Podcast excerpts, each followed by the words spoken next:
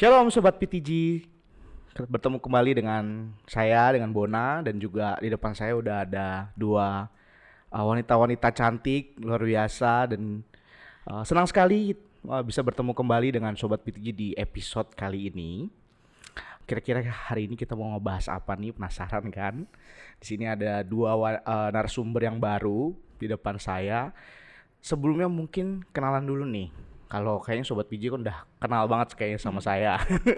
Tapi kalau uh, sama kakak yang di sebelah sini, di sebelah kanan saya berarti ya, dengan Kak Bernida ya. Iya, betul. Iya, boleh disapa dulu Sobat ya. P T G, Kak. Halo Sobat P T G, selamat siang. Nama saya Bernida. Kayak lagi ini ya, mau, mau lomba. Saya Bernida. Kerjaannya sih ibu rumah tangga ya gitu mm. kan, tapi dulu sebelumnya sempat kerja juga mm. gitu kan di salah satu institusi pendidikan mm. gitu, tapi setelah hamil dan melahirkan, yaudah sekarang full ibu rumah tangga hmm. sama ada ya bisnis kecil-kecilan aja. Oh, sekarang udah jadi ibu rumah tangga. Iya, betul. Mamah muda kayaknya. Maaf, Sobat ya. P T G. Soalnya masih muda banget ini, kayak masih seumuran sama. Oh. Sekarang lagi bisnis kecil-kecilan iya, sambil sam- ny- sambil maksudnya ngurus keluarga sih, oh, kayak gitu. Oke, okay. Bisnisnya apa Kak kalau boleh tahu? Uh, bikin donat sih, sama hmm. kue-kue kecil gitu lah buat jemil-jemil gitu oh, sih. Oh, oke. Okay. Nah mm-hmm. itu kalau mungkin ada Sobat P T G yang tertarik, ntar boleh nih langsung dikontak Kak Bernidanya kue jemil, apa jemil sih. Gitu. Kalau di sebelah kiri saya nih ada Kakak Ica, boleh kenalan dikit Kak? Kenalan apa ya? Hai Sobat P T G, mungkin kalau dari suaranya udah lebih familiar ya. Mm-hmm. Mas sebelumnya saya gantian tempat sama Kak Bona di sini. Uh, saya Ica, uh, saat ini saya melayani di G K K S L C C sebagai mm. bagian dari well singer dan juga uh, sekolah minggu gitu. Mm-hmm. Sekarang ini kayaknya Kakak Ica udah kuliah ya? Ah iya, udah kuliah puji Tuhan. Mm. Kuliahnya sebenarnya nggak di Jakarta, di Bali. Di jauh Bali. Mengambil uh. jurusan kedokteran. Ambil jurusan puji Tuhan, wah ibu, eh calon ibu dokter. Iya, amin, calon amin. Calon dokter luar biasa, orang-orang hebat di depan saya. Nah kali ini, uh, untuk episode kali ini, Uh, Sobat P T G, kita akan ngebahas tentang pentingnya komunitas, pentingnya hidup berkomunitas. Kayaknya kalau ngomongin komunitas itu sesuatu hal yang gak bisa dipisahkan ya gak sih Kak? Kakak Ica dan Kak Bernida, karena manusia itu adalah uh, makhluk sosial, perlu bersosialisasi, perlu membentuk kelompok, betul ya? Nah mungkin saya pengen uh, nanya pandangannya dulu nih. Sebenarnya kalau dari pengalaman Kak Bernida dulu nih, kenapa sih penting kalau manusia itu berkomunitas lain daripada dirinya adalah seorang makhluk sosial gitu? Oke, okay, uh, jadi aku mau ceritain sedikit gitu ya tentang mm. pengalaman aku berkomunitas. Mm-mm. Jadi waktu dulu masih kuliah itu Mm-mm. aku kan aktif di paduan suara. Mm-mm. Nah dari situ aku kayak uh, akhirnya gabung menjadi komunitas paduan suara mm-hmm. gitu kan, jadi kenalan sama paduan suara uh, apa kampus lain, mm-hmm. terus kita kan juga kayak ikut lomba-lomba, ada yang dalam ada yang luar negeri, nah itu mm-hmm. kenal sama uh, apa paduan suara luar negeri mm-hmm. gitu kan. Selain itu juga aku juga ikut komunitas kayak pengurus uh, Sahabat Anak, itu dia mm-hmm. apa bergerak di bidang anak jalanan gitu kan, ngurus mm-hmm. anak jalanan. Tapi sih sekarang udah enggak lagi.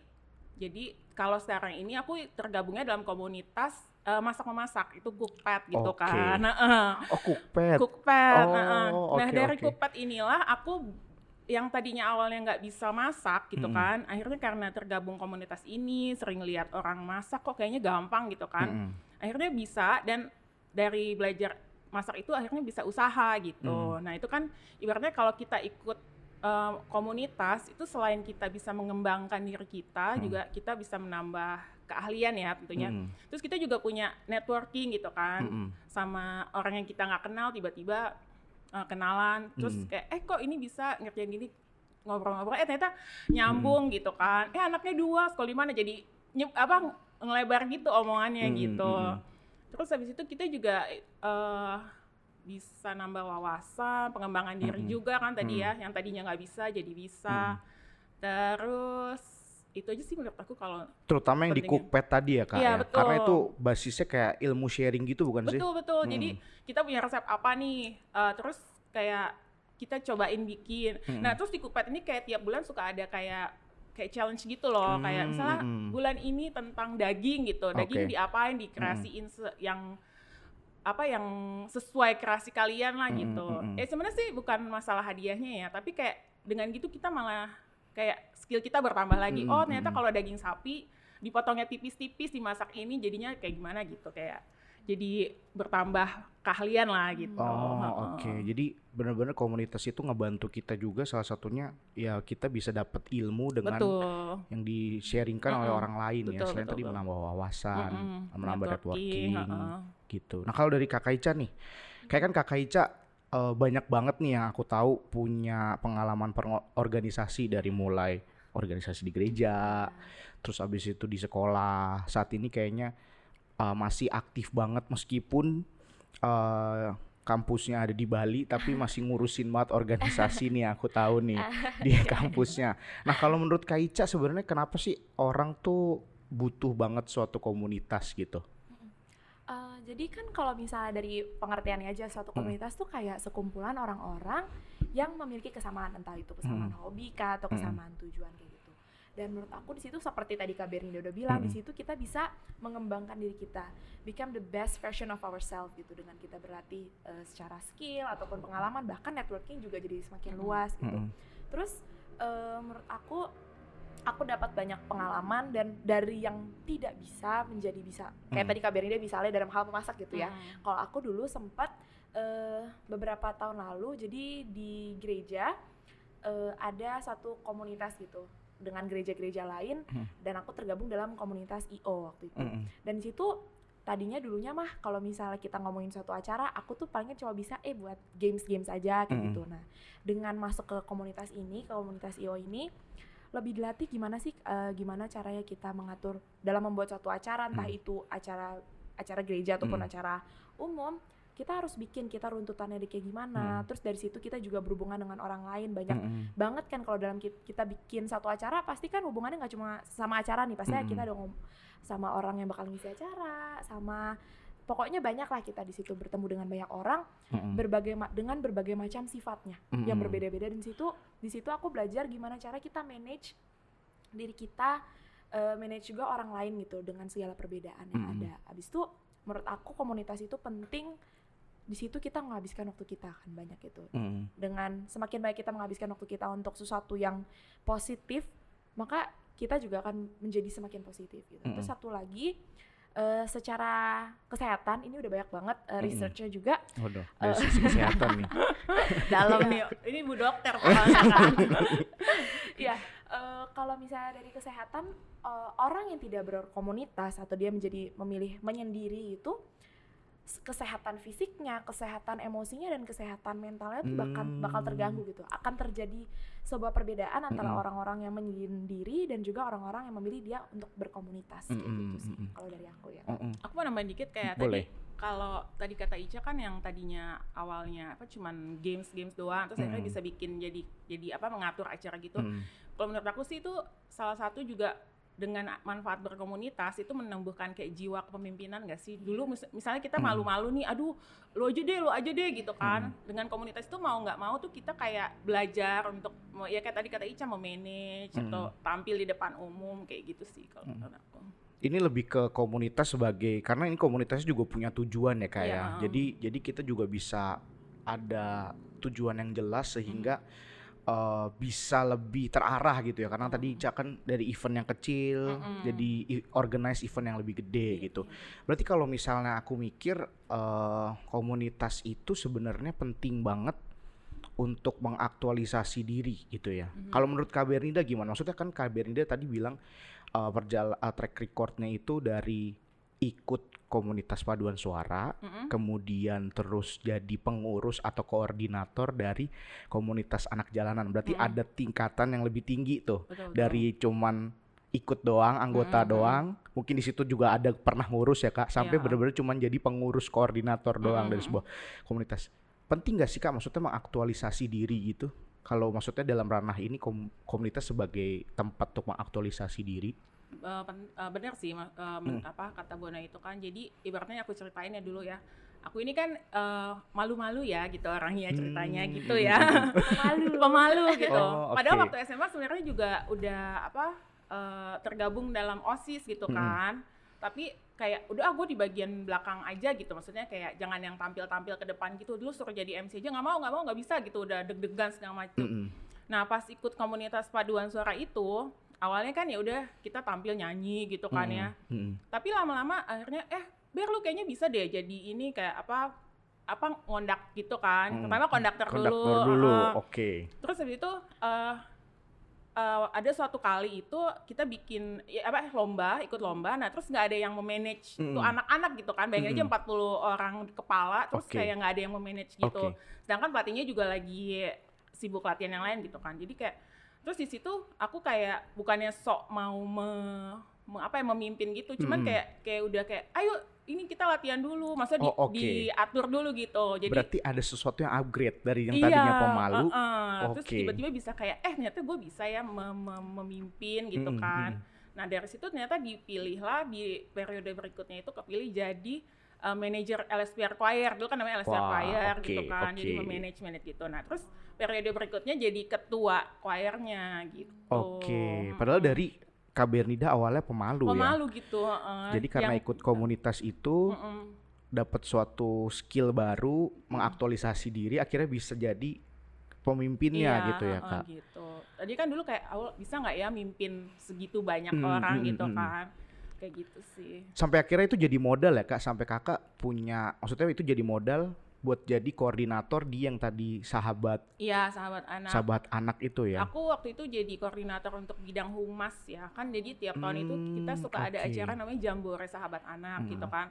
Nah uh, itu kayak waktu sebelum nikah sih tahun dua ribu empat belas ya hmm. itu aku jadi koordinator uh, bidang humasnya gitu. Berarti itu in touch, kalau maksudnya koordinator bidang humas in touch sama banyak banget orang berarti. Betul, ya Kak? Betul, jadi kita kayak kan namanya humas dan dana ya, jadi aku tuh kayak mengajukan sponsor untuk acara, dan ini kan kebetulan non-profit organization, jadi hmm. kita tuh memang membutuhkan iya, iya. kayak ban- bukan bantuan sih apa ya, support hmm. gitu kan dari organisasi-organisasi lain gitu, jadi ketemu misalnya pihak waktu itu Unilever, ketemu uh, yang paling sering tuh B P K Penabur, hmm. sempet ke sini nih ngambil bantuan gitu, balik ke sekolah iya balik ke sekolah gitu oh. iya kayak gitu. Pernah ngebayangin nggak Kak, maksudnya kalau dulu nggak punya modal mungkin akan bingung kali ya jadi koordinator bidang humas, setuju nggak Kak? Uh, bener sih, yang ada kita malah kayak uh, apa ya kayak ibaratnya kayak terkurung gitu loh, jadi kayak aduh gue bisa nggak ya nih sebenarnya oh, gitu okay. ya kayak gitu sih. Jadi karena komunitas tadi mah ban- ngebantu banget aktualisasi diri, mm. ya, bisa mengupgrade diri juga, Mm-mm. ya akhirnya puji Tuhan dipercayakan suatu tanggung jawab yang bisa lebih besar lagi. Betul, gitu uh-uh. ya Kak. Kalau menurut Kak Ica gimana Kak? Kalau pengalamannya gitu, pernah nggak sih, uh, oh iya nih karena komunitas ini uh, ada satu hal yang ternyata ini jadi talenta aku gitu. Artinya ya di situ kan kelihatan tuh aktualisasi dirinya, dengan begini aku bisa jadi lebih bebas. Pernah nggak dapat pengalaman kayak gitu Kak?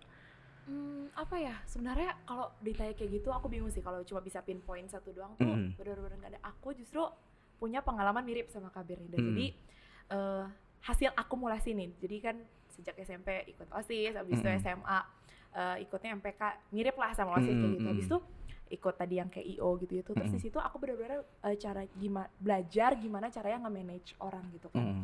uh, uh, dari yang cuma berapa orang terus naik-naik, dan itu akhirnya aku bawa jadi bekal aku pas aku kuliah. Tunggu lo, bentar, kamu berarti orangnya suka maksudnya organize something, iya. jadi kayak manager gitulah ya? Iya. Uh, Oke. Okay.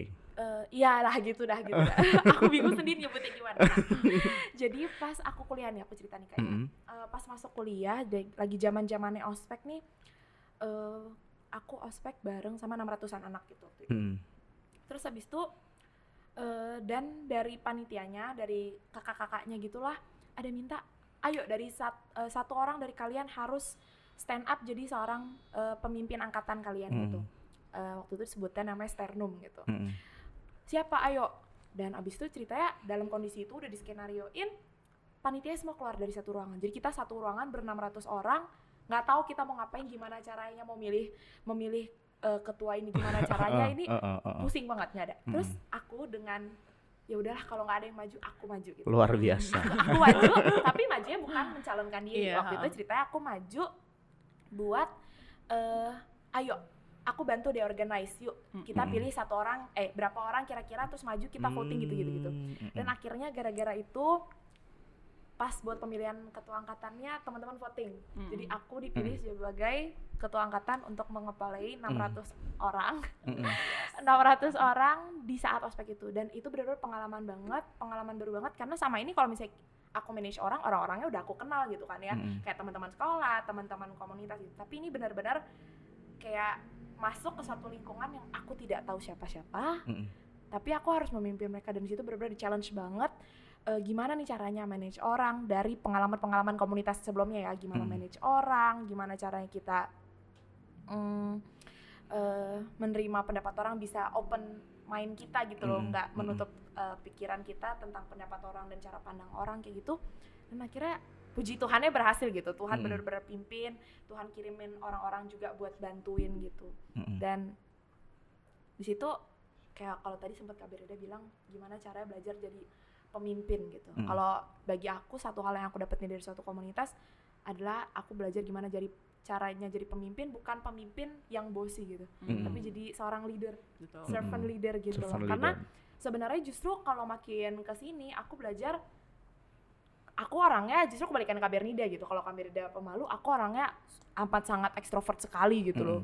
Bener-bener orangnya mau maju ke depan okay. gitu. Cuma makin kesini aku belajarnya lebih gini sih. Nggak di setiap saat dalam suatu komunitas kita akan jadi seorang pemimpinnya. Mm. Nggak selalu kita bakal jadi orang yang terdepannya. Kadang juga kita harus kerja di belakang gitu loh. Dan mm. itu aku belajar banget sih kayak gitu. Oh, oke. Okay. Jadi uh, banyak banget ya. Maksudnya bener banget kalau kalau komunitas itu bisa ngebantu kita untuk aktualisasi diri dalam artian ya upgrade diri kita hmm, sendiri betul. Untuk sesuatu yang lebih besar. Dari tadi manage orang yang dikenal, hmm. jadi manage orang yang nggak dikenal, dan itu enam ratus orang. Dalam, baru lagi kan? Baru oh. lagi ya, siapa ini saha yuk gitu. So iya gitu ya, nggak tapi akhirnya bisa berjalan dengan lancar. Puji ya, oh itu luar biasa banget. Nah berarti kalau misalnya menurut Ica, komunitas ini kan tadi udah secara eksplisit bilang bahwa ini penting ya. Kalau uh, pandangannya secara alkitabiah sebenarnya gimana tuh Cak? Mungkin sebagai seorang yang uh, masih muda gitu, sebenarnya ah iya benar banget nih kata firman Tuhan gitu. Uh, sebenarnya kalau lihat dari uh, Alkitab tuh banyak banget cerita-cerita tentang komunitas. Karena mm. komunitas kan uh, bisa itu dalam keluarga atau gimana gitu mm-hmm. ya. Banyak banget ceritanya, dan salah satunya mungkin kalau misalnya kita tahu bersama di Kisah Para Rasul kalau nggak salah. Mm. Cerita tentang jemaat mula-mula gitu. Mm. Diceritain itu cara hidup jemaat mula-mula tuh benar-benar kayak udah dijelasin banget itu loh kehidupan berkomunitas. Mereka makan bersama, mm. mereka berdoa bersama-sama, mereka mendengarkan firman bersama-sama. Menurut aku itu adalah cara berkomunitas, tapi kalau misalnya kita bilang berkomunitas secara Kristen gitu ya. Mm. Dan itu sebenarnya bisa diterapin di banyak hal kayak gitu. Jadi mm. bisa banget itu dari uh, kehidupan jemaat mula-mula. Terus ada juga di Filipi dua ayat lima. Mm. Di passage-nya itu ada dibilang uh, dalam kehidupan bersama-sama kayak gitu. Itu bisa banget kita garis bawahi, ternyata di Alkitab pun uh, dijelasin gitu loh. Kita dalam kehidupan sehari-hari kita hidup bersama-sama, hmm. hidup berkomunitas kayak hmm. gitu sih. Kalau dari aku kayak gitu. Hmm. Kalau menurut pandangan Kak Bernida gimana Kak?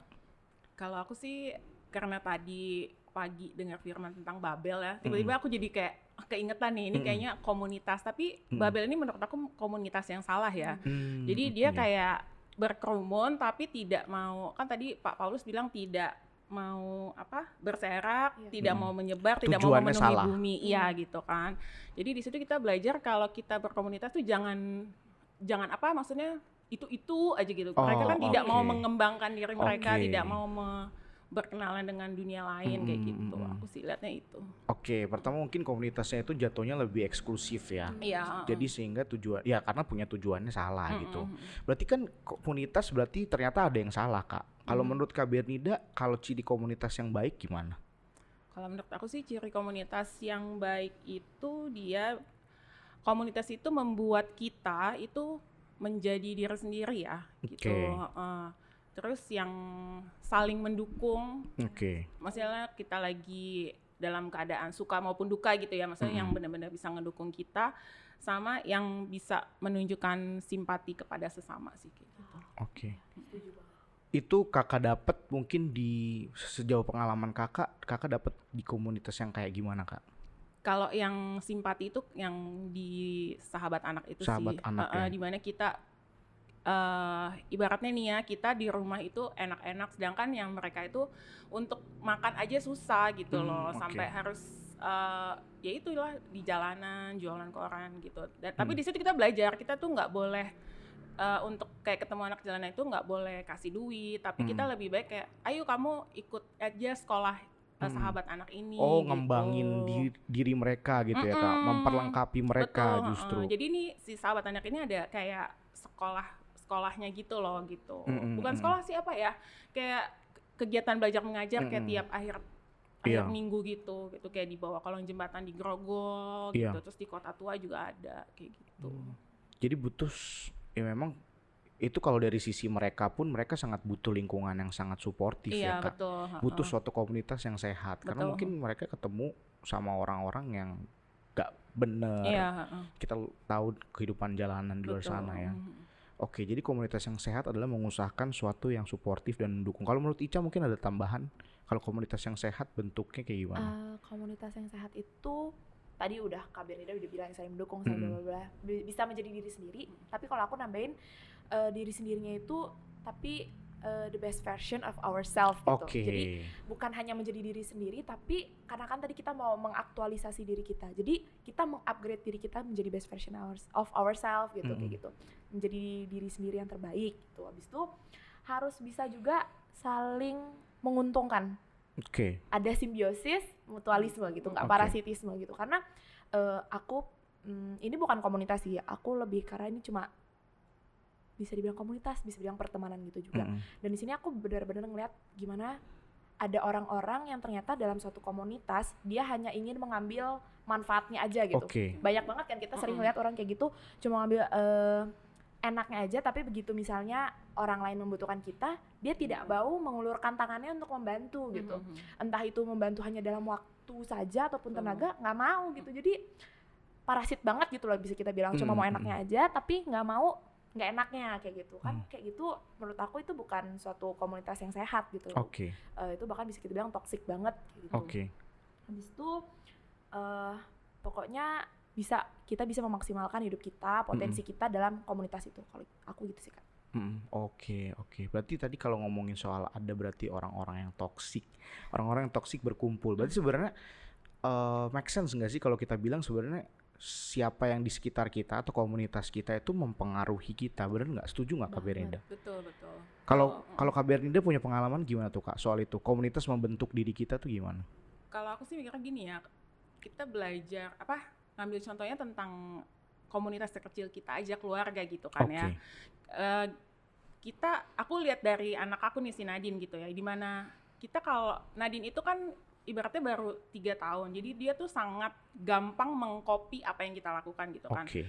Nah jadi kebayang gak sih kalau misalnya anak itu hidup di suatu keluarga yang tiap hari misalnya berantem, terus ngomong kasar, terus K D R T, itu kan lama-lama ibaratnya awal-awal mungkin dia kayak takut atau apa mm-hmm. gitu kan, tapi lama-lama kalau begitu tiap hari, bulan, pertahunan, kan itu kayak masuk ke dalam bawah sadar dia gitu kan ya. Mm, okay. Nah nanti mungkin pas dia gedenya ke depannya, mungkin dia akan melakukan hal yang sama, tapi dia nggak sadar ya gitu kan. Jadi kan mm. kayak itu bisa jadi membentuk pribadi dia sendiri gitu loh, makanya kayak yeah. uh, penting banget gitu loh kayak komunitas kita, sekeliling kita tuh yang ya jangan kayak toksik gitulah mm-hmm. gitu, gitu sih. Berarti harus ada kesadaran. Maksudnya ini juga jadi modal ya buat ya buat saya, buat Ica juga mm-hmm. nantinya kita membentuk komunitas. Salah satu komunitas yang paling sederhana kan keluarga. Keluarga, betul. Karena komunitas itu juga ya benar tadi ya Kak Bernida tadi kasih contoh ya itu bakal mempengaruhi sifat seseorang. Betul. Kalau pengalamannya Kak Ica gimana tuh? Kalau komunitas membentuk seseorang tuh pernah ada pengalaman yang atau pernah dibentuk secara khusus sama komunitas? Hmm, apa ya? Kalau misalnya tadi kita sebut keluarga gitu ya. Kalau dari keluarga aku benar-benar emang lihat banget, I look up to my parents gitu. Hmm. Aku ngeliat papa mama kayak gimana dan uh, tanpa sadar aku jadinya mengikuti seperti itu. Jadi orang lain bilang, banyak yang lihat aku, ih kamu mirip ya sama mama secara okay. face, tapi aku melihat ternyata bahkan dalam secara sifat aku banyak miripnya gitu sama hmm. orang tua aku sama mama misalnya.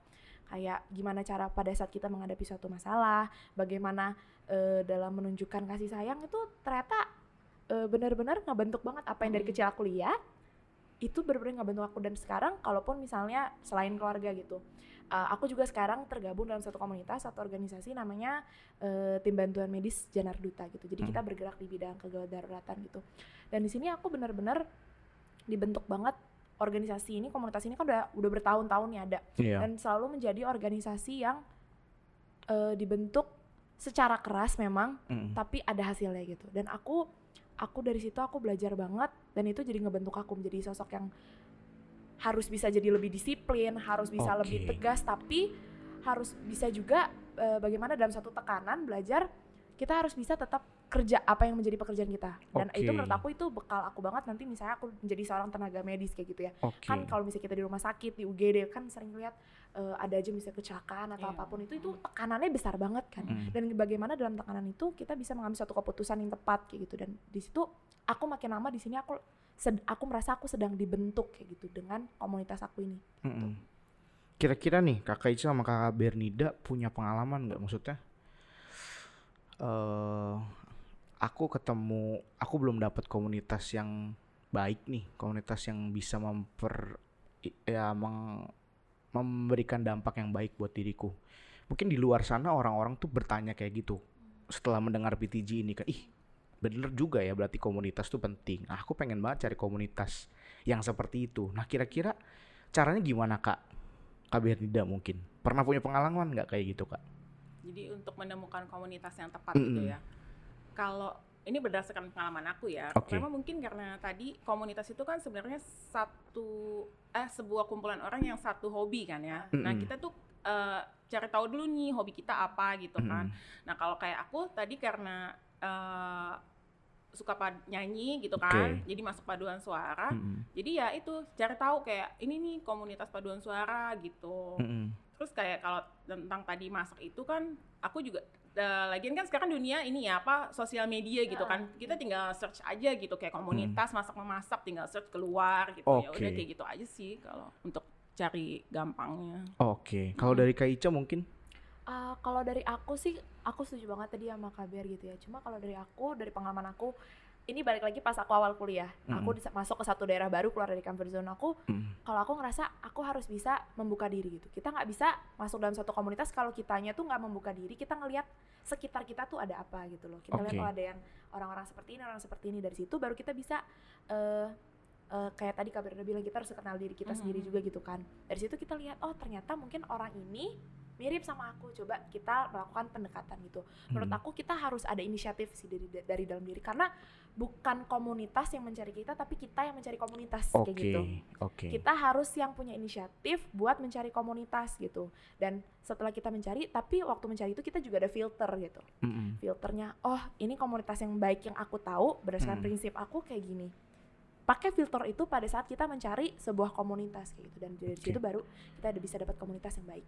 Penting nggak untuk masuk di dalam sebuah komunitas gereja, Kak Ica? Kalau menurut aku penting banget. Kenapa uh, tuh? Karena gini, mungkin kalau cuma kita bilang komunitas biasa, bisa banyak banget ketemu hmm, banyak komunitas orang. Sekuler biasa. Iya, banyak banget. Tapi uh, komunitas rohani itu kita benar-benar butuhin. Kalau dari aku pribadi ya, aku ngeliat itu sebagai pilar untuk aku gitu. Hmm. Uh, mungkin kalau di saat hahahi hahahihi nggak berasa nih. Iya. Nggak, nggak harus sama komunitas gereja lah, nggak harus sama komunitas rohani, tapi pada saat kita lagi di masa-masa kita uh, terpuruk, masa-masa sulit banget gitu, uh, kok kayaknya nggak ada yang bisa nopang aku gitu. Dan nopangnya Mm-mm. tuh kita nggak but nggak nggak cuma butuh misal ternyata nopang secara financial atau gimana, tapi kita juga butuh topang uh, topangan doa gitu. Oke. Okay. Itu berasa banget sih, uh, butuh banget komunitas yang bisa kita bersatu hati untuk kita sama-sama berdoa, saling mendukung. Saling mendukung dan saling mendoakan ya. Iya. Kalau menurut Kak Bernida gimana tuh Kak? Pentingnya komunitas, mas, pentingnya, penting nggak sih masuk dalam komunitas gereja? Bukan kan sebenarnya orang-orang banyak di luar sana, oh iya ini benar nih, penting berkomunitas. Tapi kayaknya gue udah punya nih komunitas yang ya tadi mungkin hahaha hmm. gitu. Jadi orang nggak mau untuk masuk ke dalam kom- gereja, mm-hmm. untuk berkomunitas. Menurut Kak Bernida gimana? Oh, tadi kayak nambahin Ica ya, yang mm-hmm. apa komunitas kerja itu yang bisa nerima kita lagi walaupun keadaan down gitu kan. Ini pengalaman aku aja gitu kan ya, yang kayak waktu beberapa bulan lalu itu dalam bulan yang sama papa aku tuh, papa mertua dan papa kandung okay. itu sakit gitu loh. Oke. Okay. Uh, sakitnya juga bukan yang kayak cuman demam atau apa, tapi yang ibaratnya cukup parah gitu hmm. kan. Nah, bersyukur banget punya komunitas tuh, komunitas gereja yang sangat mendukung gitu ya. Emang hmm. benar kata Ica, bukan finansial yang kita itu, tapi bu, bu, uh, dukungan doa gitu yang paling penting. Itu benar-benar nguatin banget sampai sekarang ini gitu. Doa, kasih, perhatian, betul, perhatian gitu. Mm, yang, yang paling penting. Tulus ya kayak. Oke, oke, oke, itu kayaknya ya jadi konklusi deh buat kita. Kita komunitas penting banget, hmm. bisa Uh, komunitas itu perlu untuk mengaktualisasi diri kita, dari komunitas kita bisa upgrade dan sebagai dan lain-lain halnya, menambah wawasan, menambah networking, sampai akhirnya ya kita dapat sesuatu yang lebih daripada itu, yaitu doa, support, kasih, perhatian yang benar-benar tulus. Oke, okay, kayaknya kita udah tiba di akhir diskusi. Luar biasa banget ini pembahasannya, semoga kalau terus terang sih kalau dari saya pribadi ini terinspirasi dan semakin meneguhkan gitu. Oh iya, bahwa harus bertahan di dalam komunitas yang baik, komunitas yang sehat, dan di dalam komunitas ya komunitas di gereja gitu. Karena itu memberikan support yang luar biasa gitu ya. Bisa saling mendoakan, saling mendukung dan lainnya. Kira-kira kurang lebih seperti itu Sobat P T G untuk bahasan kita pada episode kali ini. Uh, semoga menginspirasi dari sisi sekuler dan juga dari sisi kerohanian, bisa menambah uh, semangat untuk masuk ke dalam komunitas yang baik dan benar. Terima kasih Kak Bernida sama untuk kesempa- waktunya. Terima kasih Kakak Ica. uh, ditunggu untuk waktu kesempatan ngobrol-ngobrol lagi untuk hal-hal lain, topik-topik lain. Semoga nggak bosen. Uh, itu aja Sobat P T G. Uh, semoga kita bertemu lagi di kesempatan-kesempatan selanjutnya. Uh, jangan bosan-bosan untuk mendengarkan kita. Uh, Shalom, selamat bertemu di kes- episode lainnya uh, di podcast Talk Within Generation, Perceive Life from Another Perspective.